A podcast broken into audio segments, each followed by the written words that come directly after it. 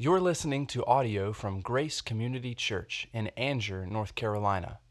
More information about Grace Community Church can be found at grace c c n c dot org. Thank you, uh, Ricky Lee. That was a perfect, that prayer was a perfect introduction for the word today.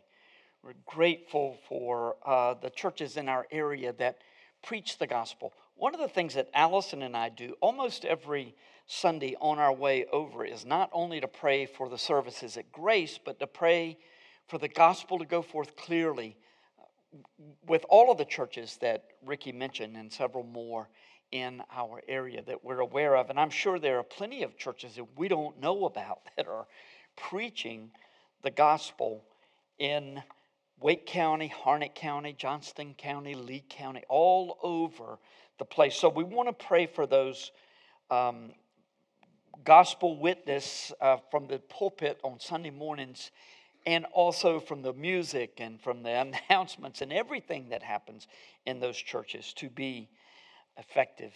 We do want to pray for the uh, Matusis. What a sad thing to lose Patrick. He was on a motorcycle. Someone turned in front of him. Uh, and it, illegally, in fact. And so we want to pray for that person who did the turning in front of him as well. What a sad, just a whole sad situation.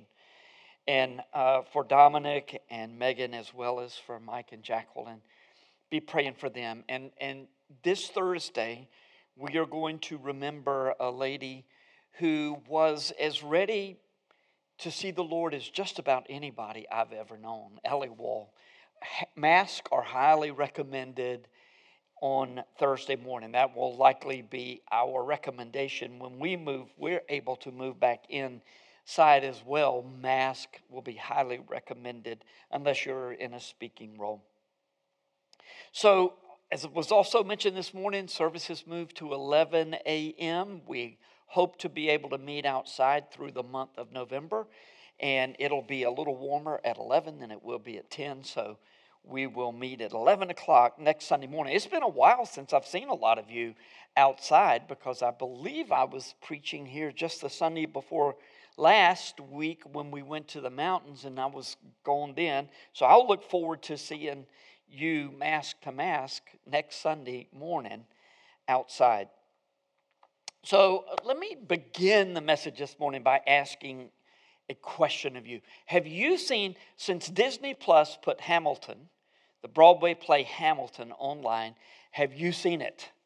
It's really great. I um, need to tell you that for a few years ago, Allison and I were going to be visiting with family in New York, and as a surprise, she got tickets at the Rogers Theater for Hamilton. Now, look, I don't want you to be jealous. Not only was it not the original cast, but we were all the way back on the sixteenth row, elevated. I mean, you know, it's like the stage was right there, but don't, don't think about that. Look, I have long been interested in history, and the American Revolution holds a particular fascination for me, and I, I would guess I'm not alone in that. I'm, I'm guessing that a lot of you have interest in the events and the ideas and all of the activities surrounding the American Revolution. There are a few lines in Hamilton that caught my attention that have to do with living and dying and taking a stand. Uh, in one song, Alexander Hamilton asked Aaron Burr, "If you stand for nothing, Burr, what'll you fall for?" Now, look, that's that, that's a cliche that's as old as the hills, or it's a, it's a statement that's as old as the hills. But it's one that we need to consider, and the text is going to drive us to consider. And it's, it's well placed in the production. In another place, Alexander Hamilton, professing his readiness to die, is practically begging George Washington for a commission to lead a regiment into battle. And Washington says to Hamilton, "Dying is easy, young man. Living is harder." Once again, a cliche, but profound nonetheless. Both sentiments will find a place in today's message, not in the place of the word, but as an example of the focus to which the word calls us. I had planned to be in another passage of Scripture this morning, but it seemed best to continue our series on conform to the image of God's Son, Jesus. Today's text, Romans twelve, one and two, you see one to thirteen on the screen, and I will explain that in just a moment. But today's text has been preached as much as any text in Scripture probably in the New Testament era. It's also been preached many times here at Grace Community Church, the most recent being July nineteenth of this year in this series when Doctor Calvert preached his excellent message titled Mercy, Worship, and Transformation.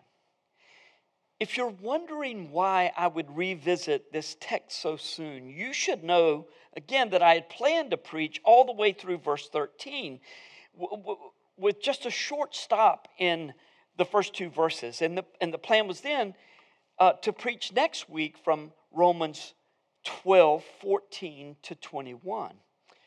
But I just couldn't get past verse two, especially thinking about the setup for next Sunday morning. Here's the thing about Romans twelve, one and two. If you assign this text to ten different preachers and nobody could consult with the others to see what they were writing, and you had them preach ten weeks in a row, you had to write your sermon out before the preaching ever began the first Sunday, and then you preached that text ten weeks in a row, you would be amazed at the variety that would be preached from this text without in any way doing damage to the text. Since this is a topical series, I'm going to mix it up a little bit. I'll preach next week from Romans twelve, fourteen to twenty-one, and then the following Sunday go back and pick up verses three through thirteen. So why this order? Well, today and next Sunday, I'll be preaching about the cost of being a Christian as God conforms us to the image of Jesus. God molds us into Jesus' image through our commitment to Him, our commitment to the body of Christ, and our commitment to the lost, even though the world system is committed to opposing slash preventing the spread of the gospel. There is a price to pay for following Jesus. And the cost for following Jesus may rise sharply in the coming years. Already we have been marginalized. Obviously, this is online. Anybody can see this. I don't think this would be blocked, but anybody can see this right now. But we may soon find ourselves confronted with more direct opposition. How serious is our plight?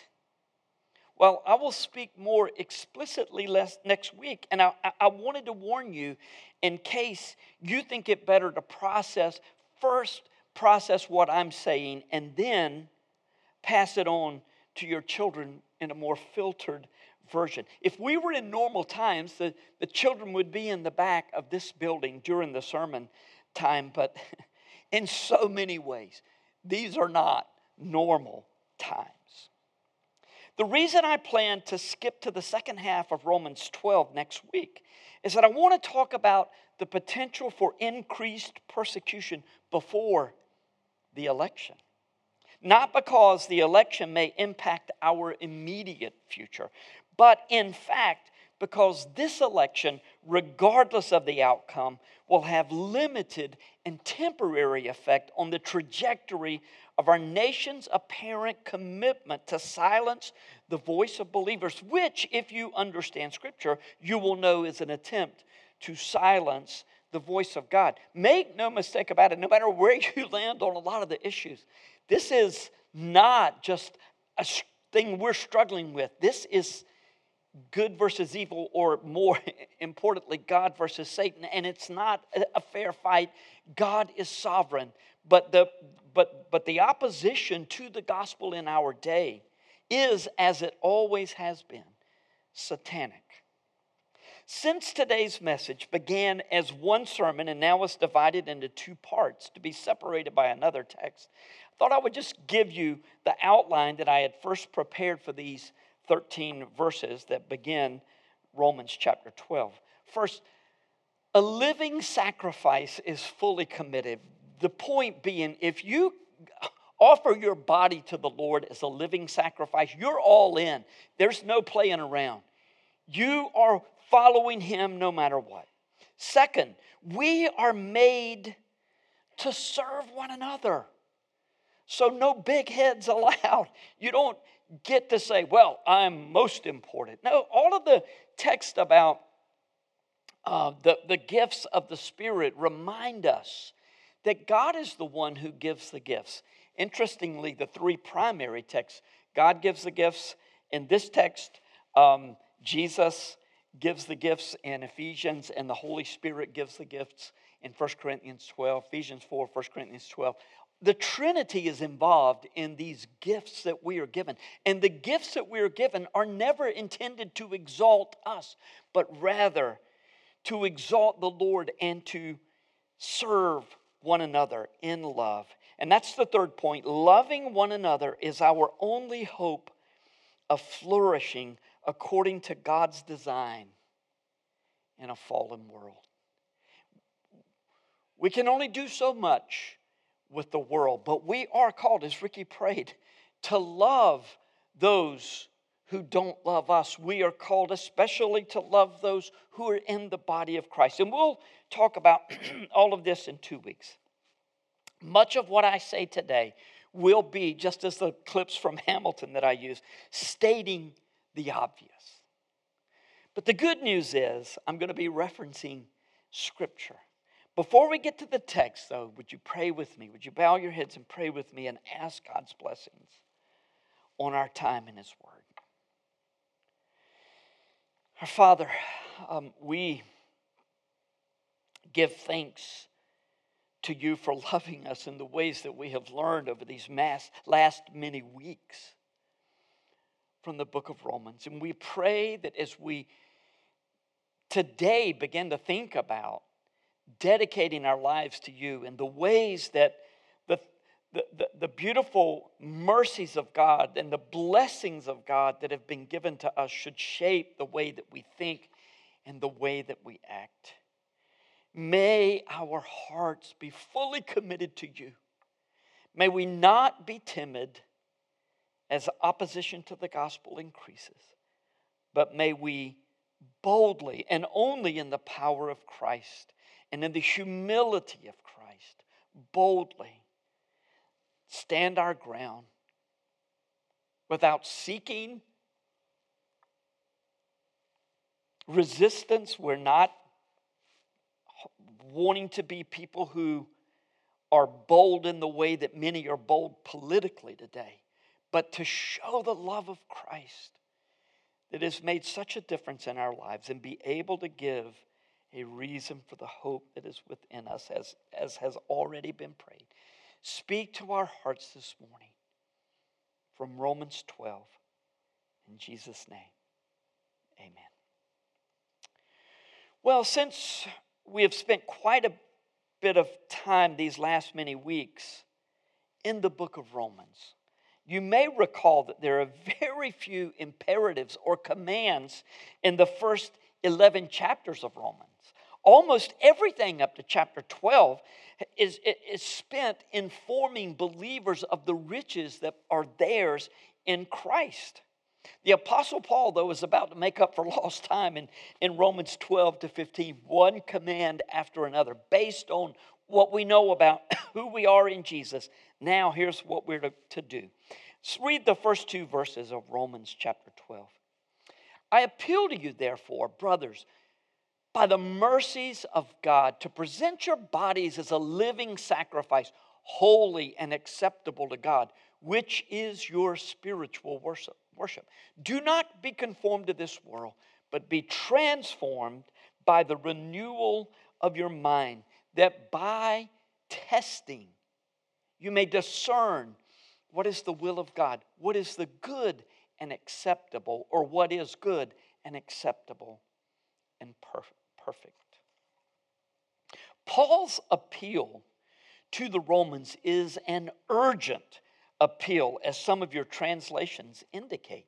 His appeal is based on the mercies of God. Is the therefore of Romans twelve one referencing what Paul has written just recently in Romans eleven, or is it based on all eleven chapters? Uh, the answer is probably yes. Just think of the mercies that we've considered over the, these last few months. We used to be in Adam, condemned because of our sins, uh, because of his sin and ours. But God sent his son Jesus to live a perfect life and die as a perfect substitute to pay for our sins. And when we repent of our sins and we trust Jesus' death on the cross as payment for our sins, then we are saved to eternal life. We're adopted out of Adam's family and placed into Jesus' family. And we will never again be under the sentence of condemnation. Because we are in Jesus, sin no longer has ultimate power over us. Our baptism reminds us of our union with Jesus. There is challenging news, though. Even though we're no longer in Adam, he hitched a ride and is still in us. And thus we will struggle with sin, and we will sin until the day we die. And even this is a mercy. Romans seven is a mercy because we begin to see sin as God sees sin. And what an important thing for us, especially as we move forward in increasingly troubled times. We are, because of our struggle with sin, driven to yield ourselves to the Holy Spirit, who does through us what we cannot do for ourselves. That's the, the beautiful message at the beginning of Romans eight, and then at the end of Romans eight, as Ricky Lee, Pastor Ricky Lee, shared with us so beautifully last week. God will never forsake us because of Jesus. We belong fully to him. What a mercy. I'm not going to recount the mercies of Romans nine, ten, and eleven, but I will say that these three chapters of Scripture have fascinated more have fascinated me more than any other place in Scripture over these last two to three years. No wonder Paul broke out in full-throated doxology at the end of Romans eleven. Therefore, he says in Romans twelve one, I urgently appeal to you, brothers and sisters, on the basis of God's many mercies, that you present your bodies as a living sacrifice, holy and acceptable to God, which is your spiritual worship. Now, you would think that Paul would say, present your hearts to the Lord, but he goes with bodies. That's consistent with Romans six, where Paul urges us to yield our members to God and to not give in to sinful impulses. Don't let your hands and your feet and your eyes and your ears take your places you ought not to go. Our union with Christ is not just in our hearts and minds. It's played out with every aspect of our, our being. You may have trusted Christ when someone urged you to give your heart to Jesus. Paul urges you at this point as a believer to give your body to God. So what does it mean to be a living sacrifice? I'm sure you have heard the trouble with a living sacrifice is, is that it keeps crawling off the altar. Indeed, that is true. But, but think about the idea of our bodies sacrificed for the Lord's service, for God's glory, for honoring Jesus, who has done so much for us. Since we are called to be living sacrifices, Paul is not encouraging us to do harm to ourselves or, or to even unnecessarily put ourselves in harm's way. And I think a lot of people confuse boldness with unwise witness. He is, though, calling for death to self, a sacrifice in the service of God and of others. As many of you served last weekend through G C C together, thank you everyone who served and everyone who served through prayer and other ways. And, and as many of you serve every day of your lives. So in a day where every positive word or deed is applauded by people who agree with us, does the temptation increase to serve for man's approval? I know it does for me. It's not the approval of others we should seek, though. Paul urges us to offer ourselves as living sacrifices because it is our spiritual worship. Now, the word spiritual comes from the Greek word logikos, which sounds a lot like our English word logical. Although there are many good arguments for the, for the English translation of spiritual worship, I'm going to go with reasonable worship. That's an important thing for us to understand in our day. Look, maybe one of the reasons God led Paul, the Holy Spirit led Paul to use a word like this is because of its multifaceted uses. It, you, you can use it in a lot of different ways. It has a lot of layers of meaning. But in to think about today, the, the world considers our message unreasonable because we would keep people who love each other from each other. It, it's just one of many things. But they consider the, the, the, the, the requirements that God makes of his children to be unreasonable. I think not. It is reasonable worship to which we are called. It, it, is it reasonable to offer your body to the service of the Lord in the manner that Paul urges in Romans twelve one, regardless of the cost? What depends on whether you believe everything that we have learned so far in the book of Romans? Really, it, it, it's dependent on whether you believe this book from Genesis to Revelation. If you believe this book, it is reasonable to offer yourself as a living sacrifice. I'm not saying that if you believe God's word fully, you will always live as you were called to live. Remember Romans seven, but also remember Romans eight, where we're told that the Holy Spirit lives in us, that the righteous requirement of the law might be fulfilled in those of us who walk according to the Spirit and not according to the flesh. If it is true, as I think it is, that the word-filled life is the Spirit-filled life, then how our minds are shaped will determine how we live. Before we think about transformation of our minds, though, I want us to first think about some of the implications of offering our bodies as a living sacrifice. When we surrender to the Lord in this way, we are acknowledging far more than the three truths I'm going to mention here, but at least these three, beginning with God is greater than you and has the right to do with you what he wills.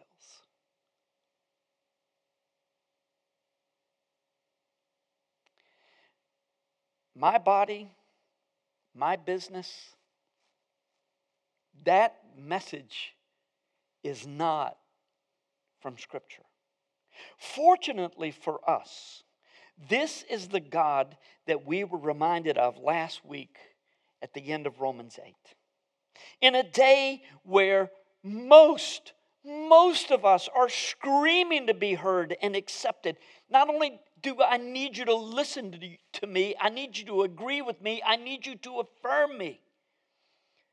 In this day, it is good for us to remember that he is the creator, we are the creatures. But we are his creatures, and we are urged to give all we are to him. Why? Because of his mercies to us. Even though God could demand our submission, he urges us to willingly offer ourselves to him. The second implication of what it means to be a living sacrifice is you willingly put your entire life into his hands, knowing that following Jesus leads to a cross. It's not been that long since we heard from Jesus in the farewell discourse telling his disciples, if the world hates you, know that it has hated me before it hated you. The servant is not greater than the master. The level of suffering we will be called to endure in the coming years might not be physical suffering, but then again, it might. And we're not ready. I'm not ready. I hate pain of any kind. I avoid pain as inten- as, as, as, as passionately as I can. We're not ready, I don't think. I'm going to speak more directly about this next Sunday. Suffice it to say that a sacrificial life implies suffering, and the New Testament promise, promises suffering for those who will live godly lives. One last implication of a living sacrifice is this. Offering yourself as a sacrifice means that you give up what every human being craves, autonomy and control. Now, autonomy and control may sound redundant, but it's what we want, isn't it? We want it all. We especially want to nobody to be in our business, and we want to have things the way we want them to be. What did you watch this past week? How, how much time did you spend with the Lord as a living sacrifice? How much hope have you put in politics rather than in the Lord? What, what have you thought about those and said about those whose political and or social views differ from yours? Offering yourself as a living sacrifice does not mean that you become an automaton, but it does mean that you cede your perceived autonomy to the Lord's control. Who rules your life? You or Jesus? Look, that, that makes me just want to sit down and put my head in my hands. Who rules your life? You or Jesus? Who rules my life? Me or Jesus? A living sacrifice implies that you will make the decision to give him control of your life as many times as you need to every day. The kind of devotion that Paul urges in Romans twelve one sounds something like worship, doesn't it? It is indeed explicitly identified as such. As our bodies are yielded to his control and we present Jesus to the world with the aroma of Christ becoming the fragrance of life to some and the fragrance of death to others, then we please him. And the sacrifice is a sweet aroma to him. I cannot stress highly enough, brothers and sisters, it is time for us to prepare our hearts for increased consequences for following Jesus in what is becoming an ext- increasingly pagan land. Again, I'm going to talk about that next week. Pagan is one of those words that it has a pejorative sense for those who are called that in our land, except for a handful of New Age people that have accepted that, gladly accept that. But the comparisons between our society and the Roman society that gladly considered itself a pagan society, polyist, polytheistic society, are hard to deny. Romans twelve two tells us exactly how to prepare. In Romans one twenty-one, Paul said in so many words that the minds of unbelievers were darkened, leading to wrong behavior. In Romans twelve two, he states that the way to godly human behavior is through a transformed mind. Darkened mind, wrong way. Transformed mind, right way. The transformation of our minds and lives can only be accomplished if we choose not to allow ourselves to be conformed to this world, but rather to be transformed by the renewal of our minds, which will in turn lead to an ability to discern God's will, that which is good and acceptable and perfect. This whole series, excuse me, has been about being conformed to the image of Jesus. But again, this can only happen if we are not conformed to the world or not poured into the mold that the world has prepared for us. There's a mold that the world wants us to fit in. And if we go in there, we're not going to have transformed minds. This transformation of our minds will only occur as we are immersed in the Word. Again, Spirit, Word-filled life is the Spirit-filled life. How do we discern God's will? We know what God's will is in here. Look, I, I wasn't going to explain this, but I think this is a good place to say it. Um, many years ago, I, I, I came across literature that helped me a great deal about discerning God's will.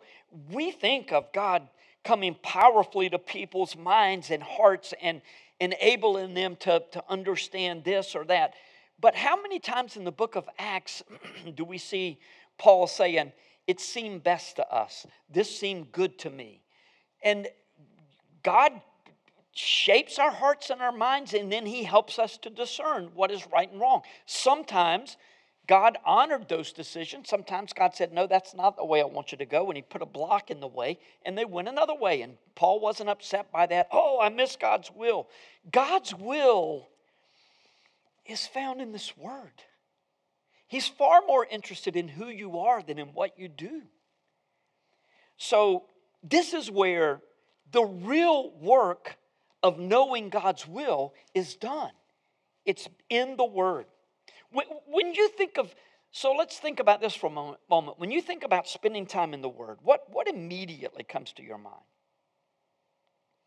A cup of coffee or a glass of tea, perhaps, sitting along side your journal. You've got an open journal. You're ready to write. A quiet place in your house, if one exists. Sorry for so many of you who have multiple kids, except that I'm so proud of you. Look, I, I've got to talk about it. Brothers and sisters, young Christians, marry early. I'm not talking about at eighteen, as soon as you finish uh, You're, you're, you're old enough to make your own decisions, but very soon after that, and have a lot of children. That's what God commands us to do.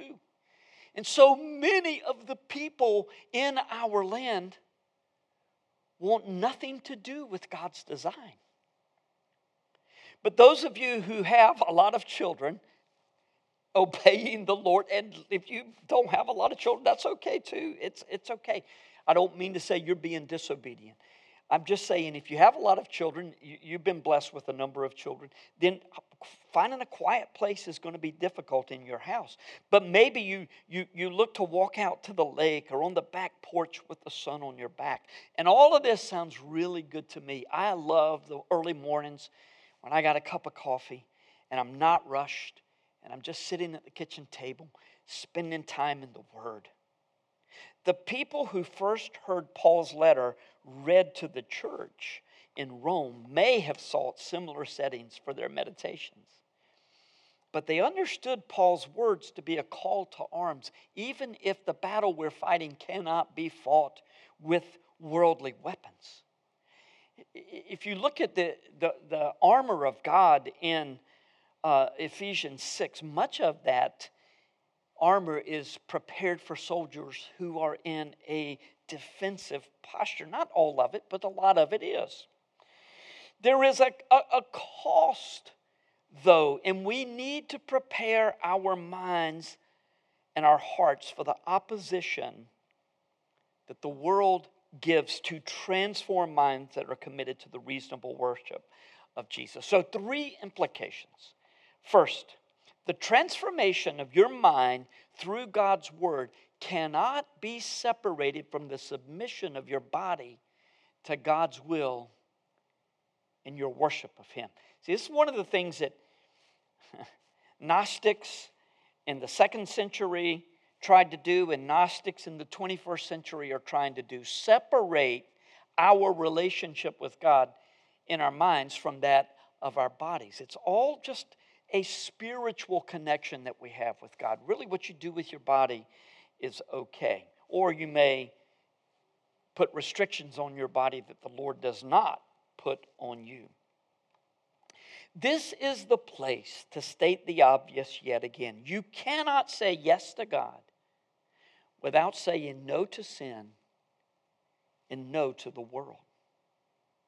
What you watch, who you associate with, who you follow online, et cetera. In other words, where do your eyes and your ears and your feet lead you? You are dead to sin and alive to God. Remember your baptism. You cannot have a transformed mind and yield yourself repeatedly to sinful impulses. And that leads us to the second implication of putting ourselves in a place to have transformed minds. It is impossible to simultaneously be in step with the culture and with the Spirit.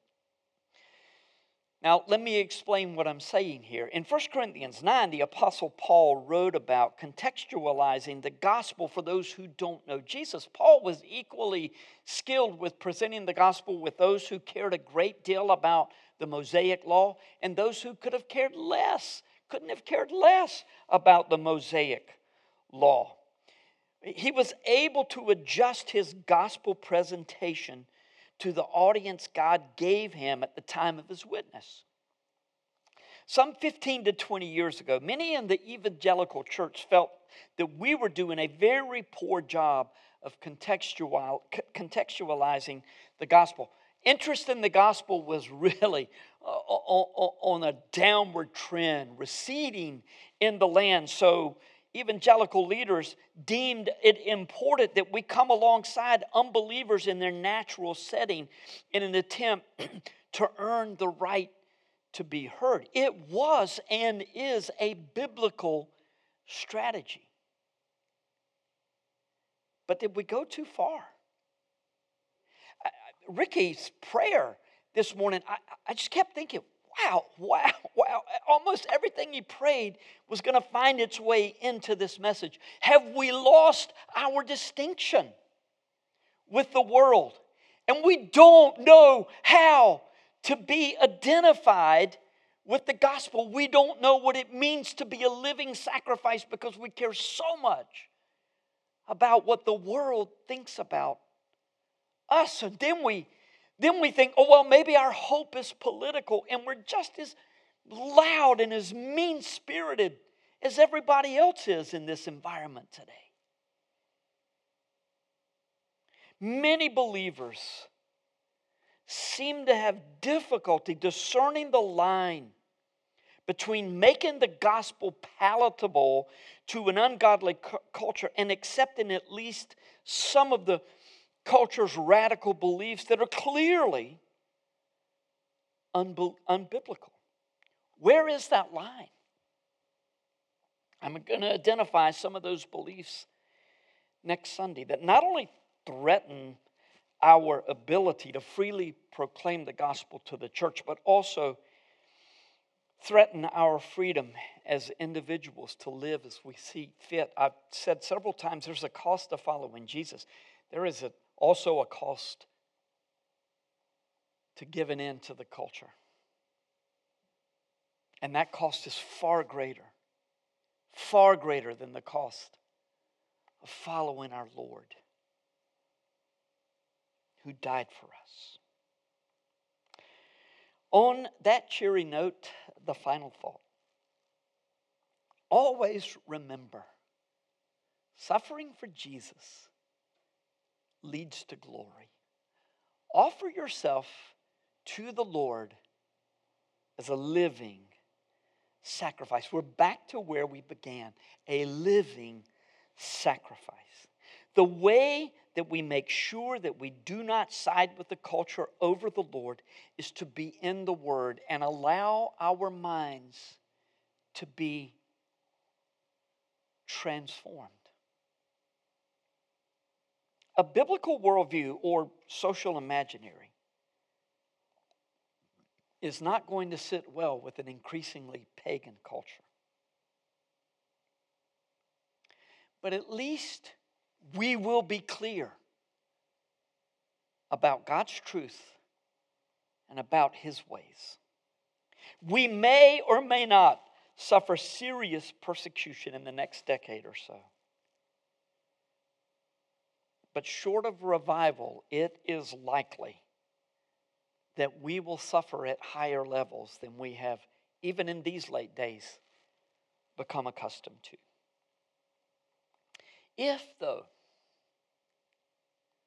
we recognize what a privilege it is to offer our bodies as a living sacrifice in the service of our Creator and Redeemer, we will begin to get a glimpse of the glory that only comes through full dedication to Jesus.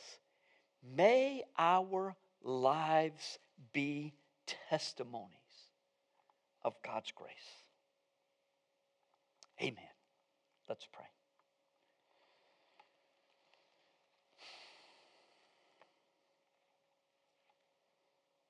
Father, as um, we close and we'll think about more next week, pagans locate the sacred in this world. We locate the sacred in you. It's the difference between immanence and transcendence. You became immanent by sending Jesus, and the, the, the, the glory of God was made manifest in Him. The Word became flesh. And yet we are ever reminded of your holiness. May we fear God more than we fear man. And may we begin by offering ourselves, our bodies, as living sacrifices to the one who gave up everything so that we might live. It's in His name, Jesus' name, that we pray. Amen.